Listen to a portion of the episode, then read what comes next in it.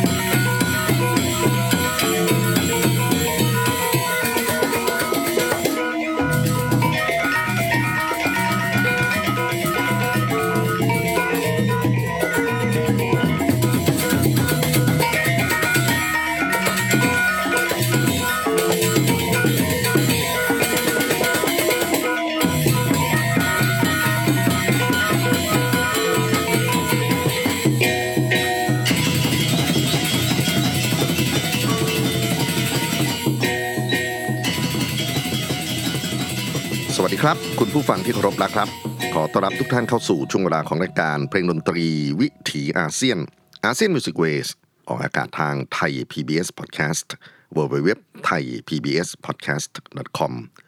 ผมอนันต์คงจากคณะดุริยางคศาสตร์ มหาวิทยาลัยศิลปากร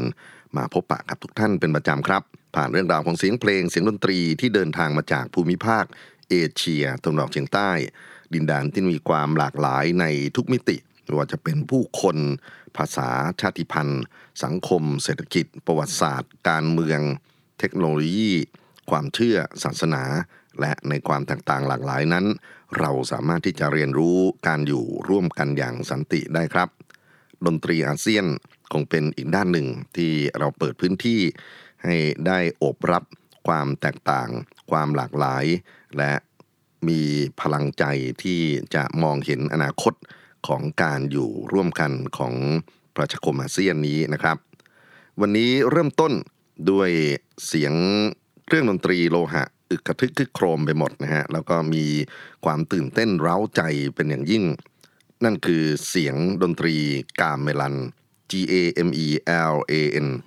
เดินทางมาจากประเทศอินโดนีเซีย มาจากเกาะเล็กๆ ชื่อเกาะบาหลีนะครับ ซึ่งเป็นหนึ่งในประมาณ 17,000 เกาะ นะครับของอินโดนีเซียที่กระจายกันอยู่ในมหาสมุทรแปซิฟิก อินโดนีเซียนั้นถือว่าเป็นประเทศกลุ่มเกาะที่มีขนาดใหญ่ที่สุด แล้วก็มีประชากรในประเทศของกลุ่มเกาะที่รวมกันแล้วหลากหลายที่สุดในโลกนะครับ เสียงดนตรีก็เช่นกันดนตรีอินโดนีเซียไม่ใช่มีอยู่แค่กัมเมลัน เราคงรู้จักคำว่าอังกาลุง รู้จักคำว่าดังดุดกันมาบ้างนะครับ แล้วดนตรีเหล่านี้ไม่ได้รับใช้เฉพาะ คนอินโดนีเซียเท่านั้น แต่ยังไปสร้างบทสนทนากับคนอื่นๆในโลก โดยเฉพาะในฝั่งของนักเล่นดนตรีไปจนถึงผู้สร้างสรรค์ที่เรียกกันว่าดุริยกวีคอมโพเซอร์นะครับ เรื่องราวของวันนี้ก็คงจะเป็นการพูดถึงบทบาทอิทธิพลของดนตรีอินโดนีเซีย ที่ไปสร้างความเปลี่ยนแปลงในโลกภายนอก แล้วก็ไม่ได้เพิ่งจะเกิดขึ้นในยุคสมัยของโลกาภิวัตน์ globalization เท่านั้น แต่ถอยหลังไปตั้งแต่ครั้งที่อินโดนีเซียยังเป็นประเทศอาณานิคม ภายใต้การปกครองของเนเธอร์แลนด์หรือดัตช์ก็เคยมีเรื่องราวที่น่าสนใจเกิดขึ้นมาแล้วนะครับ วันนี้จะไหว้ครูด้วยตำนานของดุริยกวีฝรั่งเศส โคลดเดอบุซี่ ซึ่งถ้าท่านที่อยู่ในแวดวงดนตรีคงทราบว่านี่คือหนึ่งในสุดยอดของทั้งความเป็นนักเปียโน แล้วก็ความเป็นผู้ประพันธ์เพลงนะครับ ที่เป็นผู้นำของลัทธิ Impressionism ซึ่งเป็นกระแสศิลปะในฝรั่งเศสที่มีทั้งดนตรี มีทั้งกวี มีทั้งงานทัศนศิลป์ และในส่วนของดนตรีอินโดนีเซียที่อยากจะกล่าวถึงก็คือ เคยมีงาน World Exposition จัดขึ้นที่กรุงปารีสปี 1889 ซึ่งเดอบุซี่ได้มีโอกาสไปนั่งฟังเสียงของกาเมลันในงานครั้งนั้น เขาประทับใจมากจนกระทั่งต้องมาถอดความรู้ แล้วในที่สุดก็เกิดงานประพันธ์ชุดเพลงเปียโนที่เปลี่ยนแปลงโลกนี้เลยนะครับ งานที่ฝากไว้ในช่วงปี 1905 ถึง 1907 Image Book 1 Book 2 เป็นงานที่รวมองค์ความรู้เกี่ยวกับเรื่องของดนตรี Orientalism หรือดนตรีตะวันออกในความคิดในมุมคิดของเดอบุสซี่เอาไว้ วันนี้อยากจะดึงหนึ่งในงานคลาสสิกของเขาครับ มาเริ่มต้น นั่นก็คือบทเพลง Pagodas นะครับ ซึ่งอาจจะแปลว่าเจดีย์เพลงนี้มีนักเปียโนหลายคนนำมาบันทึกเสียง ผมเลือกเอาผลงานของ Charisse Baldoria ซึ่งเป็นนักเปียโนชาวฟิลิปปินส์นะครับ เธอเป็นอาจารย์สอนอยู่ที่ Bloomsburg Universityที่เพนซิลเวเนีย สหรัฐอเมริกาในปัจจุบันเลือกเธอ เพราะว่าเธอทุ่มเทชีวิตให้กับการศึกษา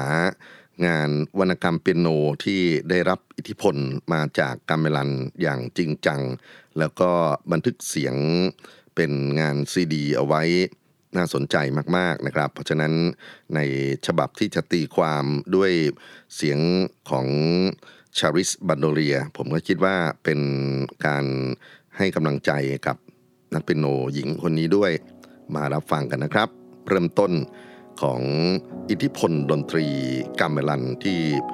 ส่งผลในการสร้างสรรค์ดนตรีในโลกกว้างจากโคลดเดอบุซี่พาโกดาส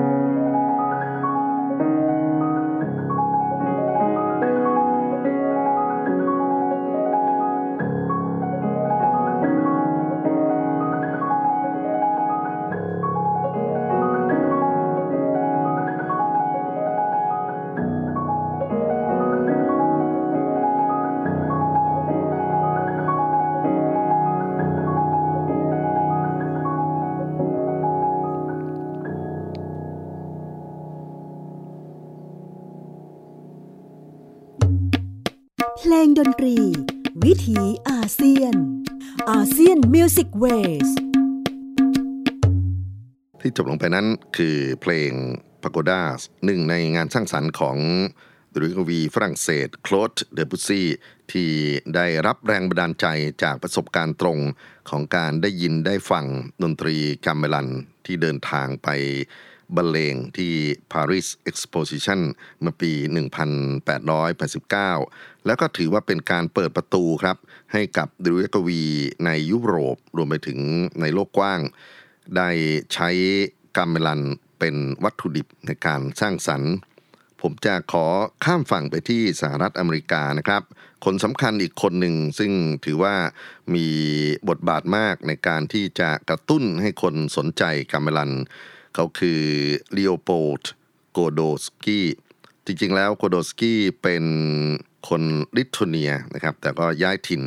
มาอยู่ที่นิวยอร์กเนี่ยจบการศึกษาจากเบอร์ลิน เป็นทั้งนักเปียโน เป็นทั้งอาจารย์สอนทางด้านประวัติศาสตร์ดนตรี ดนตรีวิทยาคนสำคัญเลยทีเดียว มาถึงงานที่ผมอยากจะเลือกนะของ โคดอฟสกี้จริง ๆ มีเยอะพอสมควร แต่ว่างานที่น่าสนใจเกิดขึ้นในระหว่างปี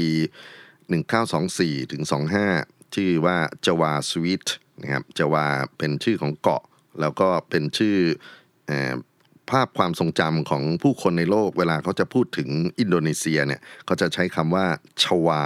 เนี่ยเหมือนกับเวลาบ้านเราเนี่ยพูดถึงคนชวาแต่จริง ๆ แล้วอาจจะมาจาก เกาะอื่นๆจากสุมาตราสุลาเวสีก็เป็นไปได้นะครับ งานที่ผมเลือกมาเป็นหนึ่งใน 12 ท่อนนะครับที่เขาเขียนเอาไว้อย่างจริงจังมากๆ ชื่อรวมๆของงานชุดนี้ที่เป็นจวาสวีทเนี่ยครับก็เป็น Panorama Tonal Journeys for the Piano Forte ซึ่ง Godowsky ได้อุทิศให้กับเพื่อนของเขา J. Campbell Phillips นะครับซึ่งเป็นคนที่เป็นผู้ช่วยในการตีความในการแนะนำความเป็นศิลปะวัฒนธรรมของอินโดนีเซียอย่างจริงจัง งานชุดนี้ Java Suite ตีพิมพ์ในนิวยอร์กเมื่อปี 1925 แล้วก็ถูกเอามาเล่นสดโดย นักดนตรีอีกมากมายนะครับ มีหลายท่อนที่น่าสนใจ เช่น วายังปูรวาหรือหุ่นเงานะครับ ซึ่งเขาก็จะมองในแง่ที่ว่าเรื่องของการใช้หุ่นเงามาเป็นตัวตั้งหรือ Chattering Monkeys นะครับ ที่เป็นลิงที่กระโดดไปกระโดดมาอยู่ในตัวเพลงนะครับ มีบรบูดูนะครับตัวที่เป็น ศาสนสถานที่ยิ่งใหญ่อะไรทำนองนี้ก็จริงๆตัวเพลงนะครับควรจะได้ฟังแบบเต็มๆ แต่ผมคิดว่าผมเลือกเอามาเฉพาะท่อนนะฮะที่คิดว่าเป็นการไหว้ครูแล้วกันท่อนหนึ่งนะครับซึ่งใช้คำว่ากัมเมลันเลย งานที่จะฟังนี้เป็นฝีมือของนักเปียโน Konstantin Scherbakov นะครับซึ่งบันทึกเสียงกับค่าย Naxos เมื่อปี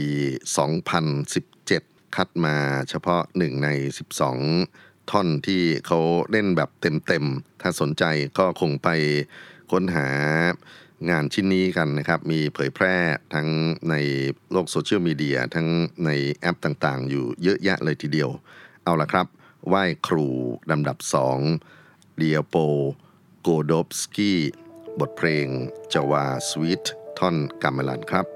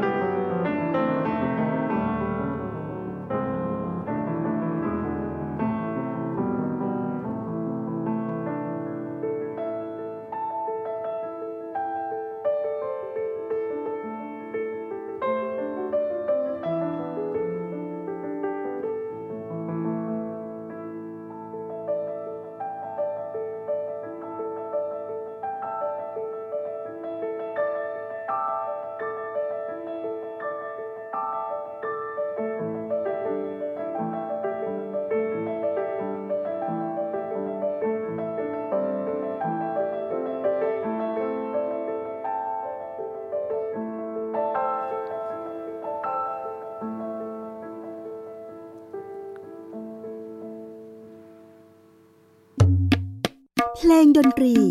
วิถีอาเซียน ASEAN Music Waysไหว้ครูลำดับที่สองผ่านไปนะครับ ผลงาน Java Suite ของ Leopold Godowsky จากฝั่งอเมริกาที่เรียกว่าเป็นอีกหนึ่งคนที่บุกเบิกในเรื่องของการใช้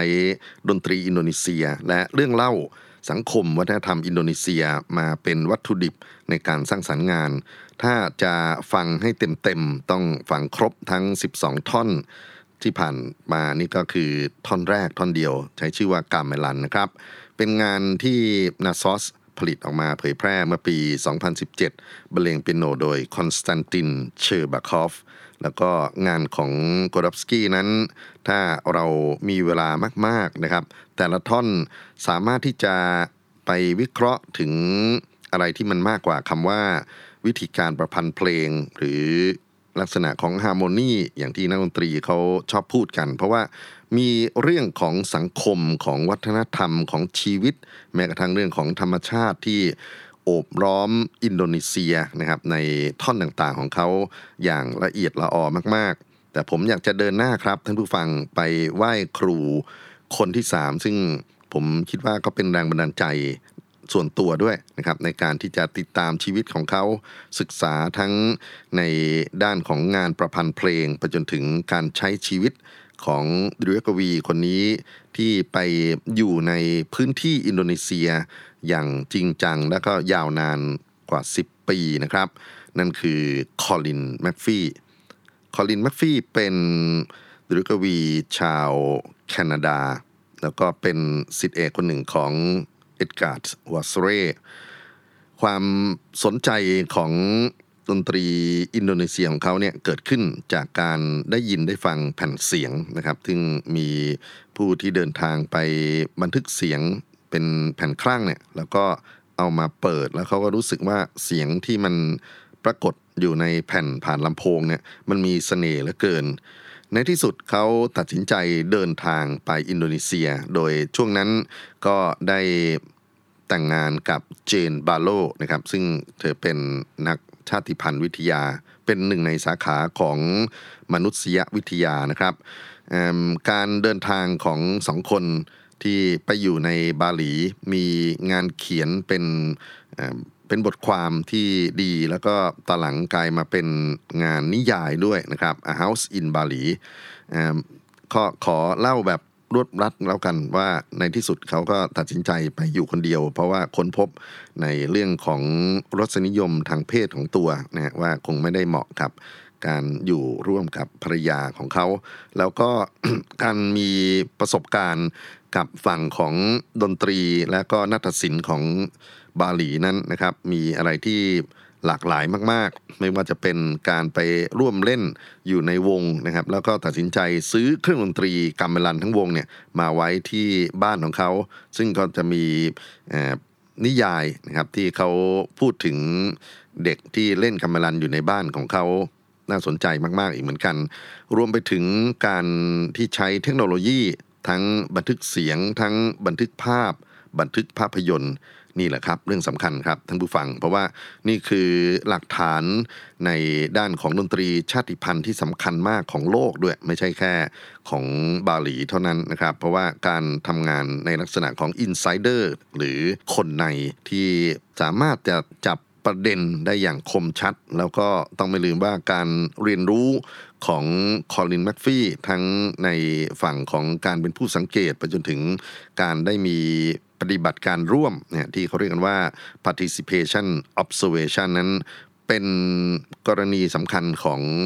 มนุษยวิทยาหรือการศึกษาวิจัยในแนวมนุษยศาสตร์เลยทีเดียว เขากลับบ้านครับ กลับมาที่แคนาดาและอเมริกา แล้วก็ได้นำประสบการณ์ยาวนานกว่า 10 ปีเนี่ยนะครับ มาสร้างสรรค์ผลงานสำหรับวงออเคสตราสำหรับเปียโน แล้วก็มี นิพนธ์ที่ต่อมาถูกถอดความเป็นงานดนตรีวิทยา มนุษยวิทยาดนตรีอีกมากมายเลยทีเดียว วันนี้อยากจะเลือกชิ้นเพลงที่มีชื่อเสียงมาก ๆ ของเขาคือ Balinese Ceremonial Music นะครับดนตรีสำหรับพิธีกรรมของบาหลี ซึ่งเป็นงานเปียโนที่เขาเขียนอุทิศให้กับนักมนุษยวิทยาคนสำคัญอีกคนหนึ่งคือมาร์กาเร็ตมีด งานนี้มีเต็มๆอยู่ 3 ท่อนนะครับ ท่อนแรกคือเพโมเองกาท่อน 2 คือกัมมังงัน และท่อน 3 คือทาโบทาเลนะครับเวลาของเรามีไม่มากนัก ผมขอตัดมาเฉพาะท่อนที่ผมชอบเองก็แล้วกันก็คือทาโบเทเลนะครับอาจจะออกเสียงผิดนะฮะทาโบเอเทโลมากกว่านะฮะเป็นการ ใช้กาเมลันอังกะลุงนะครับซึ่งซึ่งอย่าไปจำสลับกับเครื่องเขย่าอังกะลุงไม้ไผ่นะเป็นมันเป็นกาเมลันพื้นเมืองของบาหลีที่ใช้ดินามิกอย่างยิ่งนะครับในการตีแล้วก็ใช้กรอบจังหวะที่มีการประสานอย่างซับซ้อนมากๆนะครับเรียกว่ากาเมลันอังกะลุงของเขาเนี่ยแล้วก็จะมีเสียงที่ เหลือเชื่อจริง ๆ ก็คือเขาสามารถใส่ทั้งเสียงเล็กเสียงน้อยที่มันอยู่ในโลกของโลหะเนี่ยแล้วพวกเสียงกองหรือเสียงทุ้มต่ำนะฮะมาอยู่ในงานบรรเลงเปียโนได้อย่างครบเครื่องนะครับ เคยมีแผ่นที่เขาบันทึกเสียงเองนะครับ แล้วก็เล่นคู่กันกับ สุดยอดของนักแต่งเพลงฝั่งอังกฤษ อีกคนหนึ่งคือเบนจามินบริตเทนนะในชุดของ Ceremonial Music อันนี้ด้วย วันนี้จะตัดมาท่อนสุดท้ายนะครับ เจ้าของเสียงเปียโนที่เราจะได้ฟังนั้นก็คือคุณชาริสบาลโดเรีย ซึ่งได้บรรเลงไหว้ครูในช่วงต้นที่เล่นให้กับงานของเดอบุซี่ไปแล้ว ขอเชิญนักฟังครับ ตัดตอนท่อนสุดท้ายทาโบทะเลจากคอลินแมคฟี่ครับ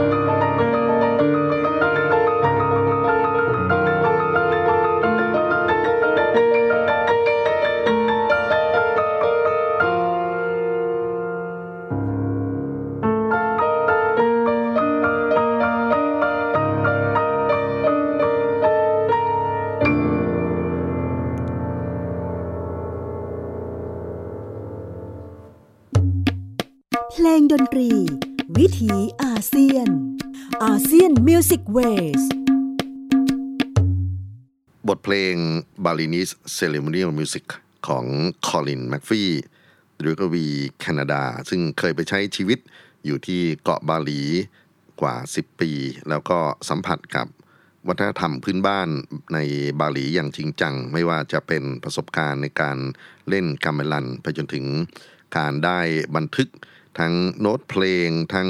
เสียงแล้วก็ทั้งภาพเคลื่อนไหว ของวัฒนธรรมในบาหลี ซึ่งมีทั้งดนตรีทั้งนาฏศิลป์ รวมไปถึงวิถีชีวิตของผู้คนที่ใช้ชีวิตร่วมกับเขาในช่วงเวลานั้นนะครับ ก็ถือว่าเป็นหลักฐานประวัติศาสตร์ ชั้นเยี่ยมเลยทีเดียว แล้วก็มีคุณอุปการกับการศึกษาในแนวของดนตรีชาติพันธุ์ของโลกเป็นอย่างยิ่ง จริงๆแล้วมีงานน่าประทับใจของ Colin McPhee อีกหลาย ๆ ชิ้น ซึ่ง น่าจะตัดตอนไปพูดแยกต่างหากได้นะครับ แต่ก็วันนี้เราอยากจะไหว้ครูกลุ่มที่เป็นดุริยกวีที่ได้รับแรงบันดาลใจจากดนตรีอินโดนีเซีย แล้วก็มาเล่าเรื่องราวใหม่ในเสียงของเปียโนนะครับ จริงๆก็มีเครื่องดนตรีอื่น ๆด้วยนะครับ ที่เราอยากจะให้ได้เห็นความหลากหลาย อย่างเช่นงานต่อไปนี้ครับ นอกจากเสียงเปียโนก็ยังมีเสียงของไวโอลิน เสียงของ glockenspiel นะครับเครื่อง percussion ซึ่งก็มีลักษณะที่พ้องกันกับเสียงของกัมเมลัน ก็คือเสียงกังวานของโลหะ ผมกำลังพูดถึง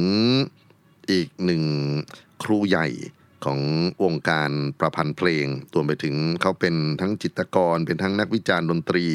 เป็นคนสร้างสรรค์งานมากมายนะครับในฝั่งของอเมริกา ลูแฮริสันครับแฮริสันเป็นเรียกว่ามนุษย์มหัศจรรย์อีกคนหนึ่งนะครับ ที่อุทิศชีวิตของเขาเนี่ยให้กับทั้งการศึกษาค้นคว้าดนตรีในแปซิฟิกแล้วก็ไม่ใช่จำกัดอยู่แค่ดนตรีอินโดนีเซียชวาเท่านั้นนะครับ เขาสนใจกว้างไปจนถึงฝั่งของดนตรีญี่ปุ่น ดนตรีจีน พวกนั้นเลยทีเดียว แต่ว่าวันนี้เรามาโฟกัส เฉพาะเรื่องของดนตรีอินโดนีเซียดนตรีกาเมลัน คนที่เปิดโลกให้ลูแฮริสันได้รู้จักกับกาเมลันนั้นเป็นทั้งนักประพันธ์เพลง เป็นทั้ง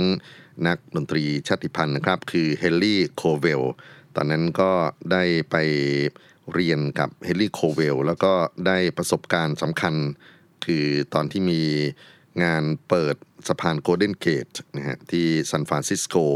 ในเวลานั้นมีวงดนตรีอินโดนีเซียมาเล่นประโคม แล้วก็มันก็เข้าไปอยู่ในหัวใจของลูแฮริสันเช่นกัน เขาเริ่มต้นที่จะเรียนรู้ดนตรีกาเมลันอย่างชนิดที่เป็นแบบแผนก็คือเรียนรู้ในรูปแบบที่นักดนตรีอเมริกาเขาสนใจกัน ลืมบอกไปนะครับว่า ช่วงเวลานั้นเนี่ยในฝั่งของแคลิฟอร์เนียเนี่ยก็เริ่มมีกิจกรรมที่เผยแพร่ดนตรีอินโดนีเซียอยู่แล้วสถาบันสำคัญคือ UCLA University of California ที่ LA เนี่ยอาจารย์แมนตันฮูดก็ได้ Import วงดนตรีคัมเมลัน โดยเฉพาะของบาหลีเนี่ยเข้าไปเป็นส่วนหนึ่งของการเรียนการสอนนะครับ คราวนี้ลูแฮริสัน นอกจากจะสนใจในเรื่องของการเมลันในรูปแบบดั้งเดิม ก็มีหัวสร้างสรรค์ เพราะฉะนั้นก็สร้างงานใหม่ทั้งส่วนที่เป็นบทเพลงไปจนถึงหาวิธีที่จะสังเคราะห์ พวกวัตถุดิบที่จะมาสร้างเครื่องกำมลันนะครับ อุตส่าห์ไปเรียนรู้กับแฮร์รี่แพทซึ่งก็เป็นหนึ่งในนักสร้างเครื่องดนตรีคนสำคัญเหมือนกันเนี่ย แล้วก็ออกแบบดนตรีคำเมลันมากมาย ในที่สุดความน่าสนใจคือเขาหันมาพิจารณาว่าในวงดนตรีตะวันตกแต่ดั้งเดิมเนี่ยทำอย่างไรถึงจะ ปรับปรุงเสียงให้มันเกิดความละไม้คล้ายความเป็นกรรมลันได้ ไม่ว่าจะเป็นเรื่องของซุ้มเสียงสำเนียงไปจนถึงการปรับในเรื่องของจูนนิ่งซิสเต็มหรือระบบการเทียบเสียงนะครับ งานต่อไปนี้เป็นหนึ่งในผลผลิตของการทดลองที่น่าสนใจเป็นอย่างยิ่ง ผมเลือกเอางานบางส่วนนะฮะที่ลูแฮริสันเคยออกแบบให้เปียโน เปิดบทสนทนากับไวโอลิน แล้วก็ glockenspiel นะครับในซุ้มเสียงสำเนียงที่เป็น tuning ดั้งเดิมของกัมเมลันเข้ามาผสมผสานด้วย งานชุดนี้ตั้งชื่อว่า Varied Trio จริงๆแล้วมี 5 ท่อนนะครับ วันนี้ผมขอเลือกมาเฉพาะท่อนแรกกับท่อนจบคือท่อนหนึ่งมีชื่อว่า เกนดิงซึ่งแปลว่าเพลงในภาษาอินโดนีเซีย กับท่อนสุดท้ายคือ dance นะครับการเต้นรำทีมที่บันทึกเสียงผมยังเลือกเอางานของเชาริสบันโดเรีย ซึ่งเล่นไหว้ครูมาตั้งแต่ต้นแล้วนะครับ มีเสียงไวโอลินของไรอันคิปเปิลและก็glockenspiel นะครับก็จะเป็นฝีมือของแจ็คขอบกาวนะครับก็จะมารวมตัวกันเป็น trio มารับฟังงาน หนึ่งในความมหัศจรรย์ของดุริยกวีคนนี้ลูแฮริสัน Varied Trio ท่อนหนึ่งและท่อนห้าครับ「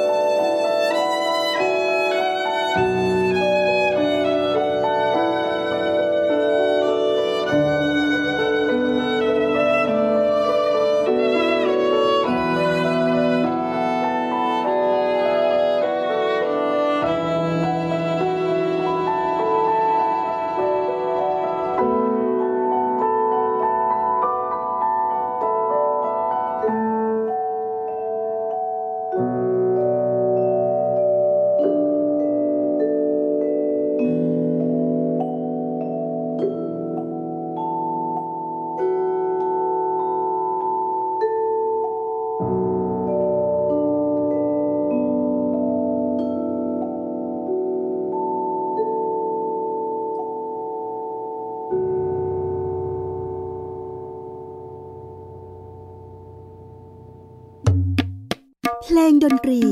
วิถีอาเซียนอาเซียนมิวสิกเวส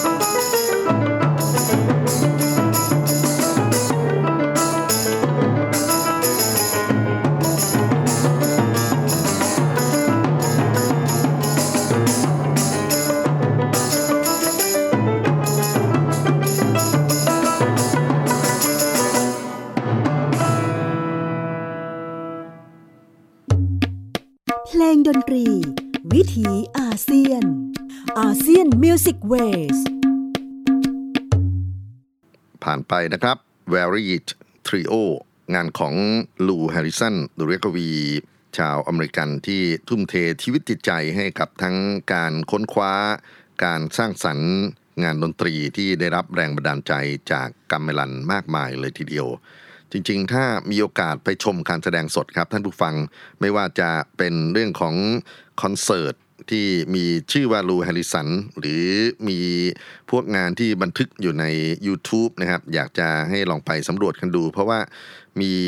งานน่าสนใจอีกหลาย ๆ ชิ้นครับ ที่เขาทดลองเอาอย่างเสียงของไวโอลินเชลโลเนี่ยแล้วก็เล่นด้วย tuning ที่เป็น original ของดนตรีกาเมลัน ซึ่งมันไม่ได้เป็นระบบ chromatic อย่างในยุโรปนะครับ แล้วก็งานออกมาดีมากนะครับ งาน Double Concerto for Violin and Cello with Javanese Gamelan วงออเคสตราที่ประกอบเป็นวงดนตรีกัมเมลันชวานะครับ หรืองานที่เท่มากอีกชิ้นหนึ่ง เป็นการเล่าถึงตำนานเทพเจ้าในความเชื่อของคนอเมริกันอินเดียนนะครับ คนที่เป็น native American เนี่ย แต่ว่าใช้สำเนียงของดาหลังคือนักเชิดหนังในวัฒนธรรมของอินโดนีเซียมาพากย์ เป็นสิ่งที่ก็น่าตื่นเต้นสำหรับพวกที่เล่นเรื่องเกี่ยวกับ voice นะฮะการใช้น้ำเสียงมีงานที่เอาเจเรรูที่เป็นนักร้องคนสำคัญเนี่ยมาบันทึกเสียงเอาไว้ด้วย คราวนี้ครับพูดถึงลูแฮริสันก็นึกถึงเพื่อนรักของเขา เป็นศิษย์ร่วมสำนักกับเฮนรี่โคเวลเนี่ยแหละครับ แล้วก็ได้มีโอกาสตามอาจารย์เฮนรี่โคเวลไปพร้อมๆ กับลูแฮริสัน ไปชมการแสดงกัมเมลันที่ซานฟรานซิสโก เขากลับมามีไอเดียใหม่ครับ ในการเปลี่ยนแปลงซุ้มเสียงของเปียโน ให้มีลักษณะที่แตกต่างออกไปนะครับ ผมกำลังพูดถึงจอห์นเคชซึ่งถือว่าเป็นบิดาของดนตรีร่วมสมัยอเมริกัน จอห์นเคชมีไอเดียในการเอาวัสดุต่างๆ เข้าไปเสียบ ในช่องของสายเปียโนนะครับ ซึ่งถ้าเราทราบกันดีว่าปกติแล้วหลักการบรรเลงเปียโนเนี่ยก็คือเรากดริมนิ้วนะฮะเราเสร็จแล้วก็จะมีกลไกบังคับให้ค้อนไปกระทบกับสายเกิดเสียงสั่นสะเทือนจะสะเทือนมากสะเทือนน้อยเสียงยาวเสียงสั้นอยู่ที่การควบคุมแพดเดิลหรือน้ำหนักมือด้วยนะครับ แต่เสียงที่ไปกระทบสายแล้วมันก็มีวัสดุ พวกกระดาษ พวกยางลบดินสอ พวกคลิปหนีบอะไรพวกนี้มาแทรกรวมไปถึงชุดตัวโน้ตเนี่ยที่เขียนเป็นลักษณะของ instruction อย่างชัดเจนมากของจอห์นเคสเนี่ยมันก็ทำให้เกิดเสียงที่แปลกประหลาดมากๆ ในเปียโน เป็นลักษณะเดียวกันกับเสียงกัมเมลันเนี่ยแหละครับ ผมอยากจะยกตัวอย่างงานที่ถือว่าคลาสสิกมากๆ คือชุดที่เขาเรียกกันว่า prepared piano นะครับ เปียโนที่ถูกกระทำแล้วเนี่ยแล้วก็มีงานที่เขียนเอาไว้ในชุดของโซนาต้าเบอร์5นะครับ from sonatas and interludes งานนี้มีนักเปียโนหลายคนมาเล่นกันนะครับ ผมเรียกเอาสักชิ้นหนึ่งที่เป็นงานบันทึกเสียงของอินาร่าเฟอร์ไรรานะครับ ซึ่งก็ใช้ชุดคำสั่งของจอห์นเคชเป็นตัวตั้งต้น แล้วก็ เรานำมารับฟังบางช่วงบางส่วนของงานพรีแพร์เปียโนอันนี้กัน เพื่อที่จะไหว้ครูดุริยกวีที่ได้รับแรงบันดาลใจจากกัมเมลันในแง่ต่างๆ ขอเชิญรับฟังพรีแพร์เปียโนกันครับ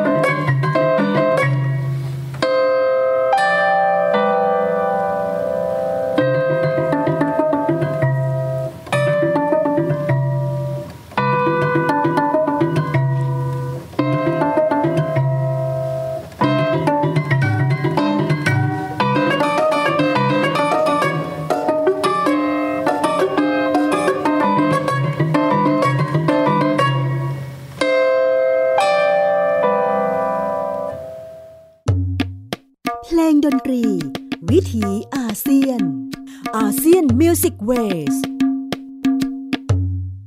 บทเพลง Prepared Piano บรรเลงโดยอินาร่าเฟอร์ไรราเป็นผลงานของบิดาแห่งดนตรีร่วมสมัยอเมริกัน จอห์นเคจนะครับ งานชุด Sonata 5 ผมอยากจะปิดท้ายการไหว้ครูบาอาจารย์ที่นำเอาสิ่งที่เป็นมรดกดนตรีอินโดนีเซียมา ตีความใหม่มาสร้างสรรค์ใหม่ในโลกของดนตรีตะวันตก ด้วยการพูดถึงงานใหม่เลยของกาเรตฟาร์นะครับ คนนี้สนใจศึกษาสิ่งที่เป็นวิญญาณที่อยู่ข้างในดนตรีกัมเมลัน นั่นก็คือระบบการเทียบเสียง tuning system ซึ่งดนตรีอินโดนีเซียนั้นมีเสียงที่เป็นเอกลักษณ์อยู่ 2 ระบบด้วยกันคือเพล็อกกับเซเลนโด เพล็อกนั้นเป็นระบบ 7 เสียงในแบบไม่เท่า แล้วก็คงไม่ต้องไปเทียบกับโดเรมีฟาโซลาติโดนะครับ เพราะว่าเขามีเงื่อนไขของการใช้เสียงพวกนี้อย่างละเอียดละออ เสียงเซเลนโดเป็น 5 เสียง ซึ่งก็ไม่ใช่ pentatonic นะฮะเพราะฉะนั้นมีอะไรต่างๆ นานาที่เราอาจจะต้องเดินทางต่อกันอีกเยอะเลยครับท่านผู้ฟัง แต่ว่าการปิดท้ายวันนี้งานชุด Balinese Pieces นะครับที่กาเรตฟาร์ได้ประพันธ์ขึ้นในช่วงประมาณ 1996 ถึง 2003 จริงๆ แล้วมีอยู่ 3 ท่อนนะฮะในเพลงเซตนี้ท่อนหนึ่งนั้นก็คือเซปูจารีหรือ 10 นิ้วนะครับก็คือการใช้นิ้วทั้ง 10เนี่ยในการที่จะควบคุมระบบเสียงที่ว่านะครับท่อนที่ 2 หรือเพลงที่ 2 คือเตนตังการากาเมลันนะครับแปลได้ว่าเทคนิคในการเล่นกาเมลัน แล้วก็ท่อน3ชื่จางันลูปา แต่ว่าอย่าลืมกาเมลันนั้นจะใช้ความทรงจำมากกว่าตัวโน้ต แล้วก็การเล่นอยู่ร่วมกันของผู้คนในเครื่องดนตรีต่างๆ ด้วยหน้าที่ต่างๆ ที่ต้องรับผิดชอบนะครับ วันนี้จบด้วยท่อนแรกของการัดแฟร์นะครับซึ่งคิดว่า เราน่าที่จะค้นคว้าในเรื่องของการเติบโตของดนตรีอื่น ๆ ในอาเซียนที่ไปส่งผลกระทบต่อการเบิกบานของดนตรีในโลก จากการศึกษาคาเมลันเป็นอุทาหรณ์เป็นต้นแบบนะครับ ปิดท้ายน้ำรากันเซปูลาจารีของการัดแฟร์แล้วพบกันใหม่ซัมไปจำปาลากี้ สวัสดีครับ